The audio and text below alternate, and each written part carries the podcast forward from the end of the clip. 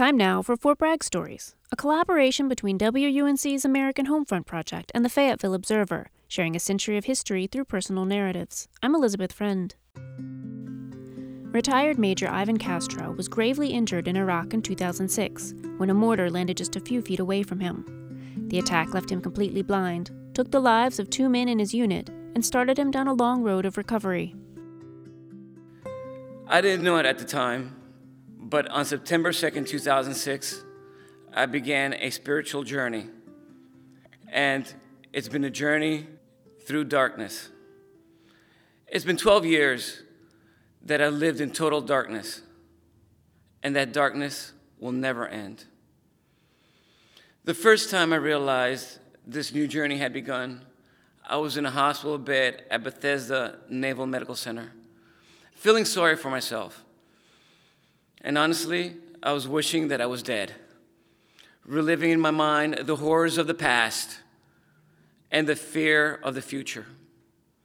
I thought about my family, my friends, my unit, realizing that I was still a father, a son, a brother, a husband, and I still had men deployed. I still had bills to pay and grass to cut. I didn't know what to do or how I do it. But I had responsibilities and I had life left to live. I had to do something. I had to move forward. So lying there, I started to set goals.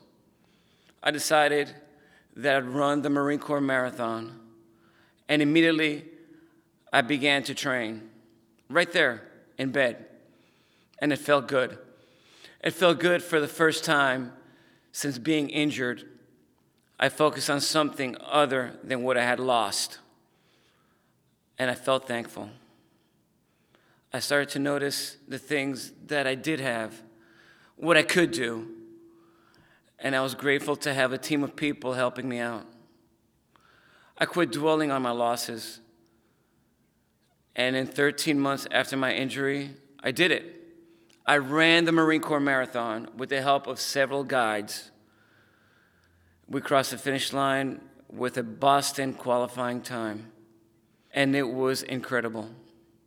Not that I did it, but when I crossed the finish line, I was mobbed by reporters, and people came from all directions.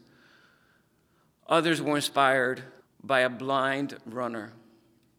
And I found that I was still a leader again.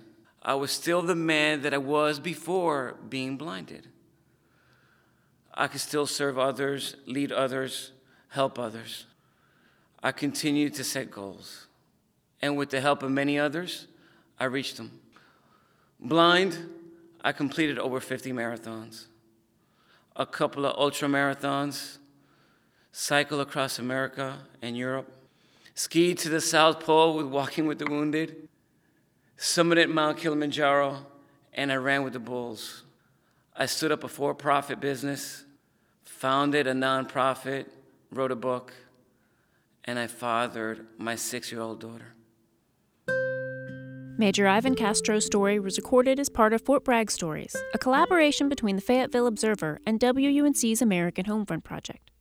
Ivan shared his story before an audience at the Airborne and Special Operations Museum in Fayetteville. You can see a full video at W U N C dot org.